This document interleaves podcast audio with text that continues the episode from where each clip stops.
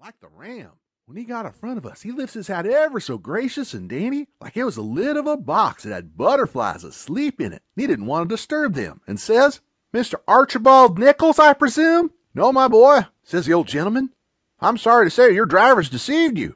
Nichols' is down a matter three mile more. Come in, come in. Tommy took a look back over his shoulder and says, Too late, he's out of sight. Yes, he's gone, my son. You must come in and eat your dinner with us. Then we'll hitch up and take you down to Nichols. Oh, I can't make you so much trouble. I couldn't think of it. I'll walk. I don't mind the distance. We won't let you walk. It wouldn't be Southern hospitality to do it. Come right in. Oh, do, says Aunt Sally. It ain't a bit of trouble to us, not a bit in the world. You must stay. It's a long, dusty three mile. We can't let you walk. Besides, I already told him to put on another plate when I see you coming, so you mustn't disappoint us. Come right in and make yourself at home. So Tommy thanked them very hearty and handsome, and he let himself be persuaded and come in. When he was in, he said he was a stranger from Hicksville, Ohio, and his name was William Thompson. And he made another bow. Well, he run on and on and on, making up stuff about Hicksville and everybody in it he could invent. And I get a little nervous, wondering how this was going to help me out of my scrape. And at last, still talking along, he reached over and kissed Aunt Sally right on the mouth, then settled back again in his chair comfortable, and was going on talking, but she jumped up and wiped it off with the back of her hand and says, You audacious puppy! He looked kind of hurt and says, I'm surprised at you, ma'am. You're sur- what do you reckon I am? I've good notion of taking. Say, what do you mean by kissing me? He looked kind of humble and says, I didn't mean nothing, ma'am. I didn't mean no harm. I, I thought you'd like it. Why, you born fool. She took up the spinning stick and it looked like it was all she could do to keep from giving him a crack with it. What made you think I'd like it? Well, I don't know. Only they, they told me you would. They told you I would.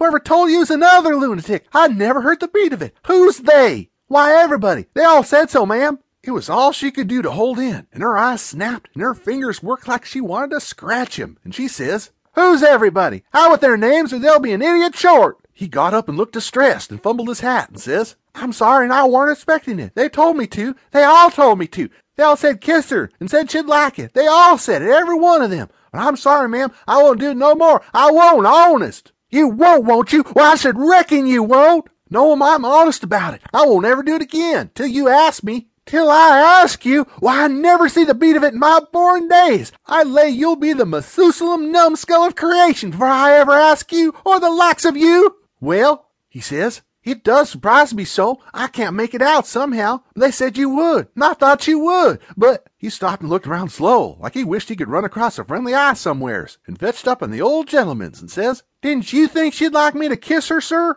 Why, no, I, well, no, I believe I didn't. Then he looks on around the same way to me and says, Tom, didn't you think Aunt Sally'd open up her arms and say, Sid Sawyer, my land? She says, breaking in and jumping for him. You impudent young rascal to fool a body so! Was gonna hug him, but he fended her off and says, No, not till you ask me first. So she didn't lose no time, but asked him, and hugged him, and kissed him over and over again, and then turned him over to the old man, and he took what was left.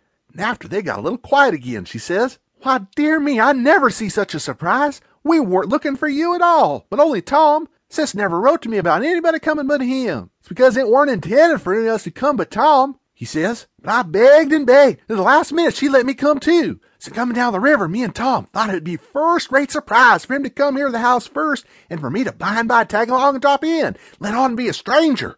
But it was a mistake, Aunt Sally. This ain't no healthy place for a stranger to come. No, not impudent whelp, Sid. You ought to had your jaws boxed. I ain't been so put out since I don't know when. But I don't care. I don't mind the terms. I'd be willing to stand a thousand such jokes to have you here. Why, to think of that performance. I don't deny that I was most putrefied with astonishment when you gave me that smack. We had dinner out in the broad open passage betwixt the house and the kitchen. There was things enough on that table for seven families, and all hot too. None of your flabby tough meat that's laid out in a cupboard in a damp cellar all night tastes like a hunk old cold cannibal in the morning. Uncle Silas, he asked a pretty long blessing over it, but it was worth it. It didn't cool it a bit, neither. The way I've seen them kind of interruptions do lots of times. There was a considerable good deal of talk all the afternoon, me and Tom was on the lookout all the time, but it weren't no use. They didn't happen to say nothing about any runaway nigger. We was afraid to try to work up to it.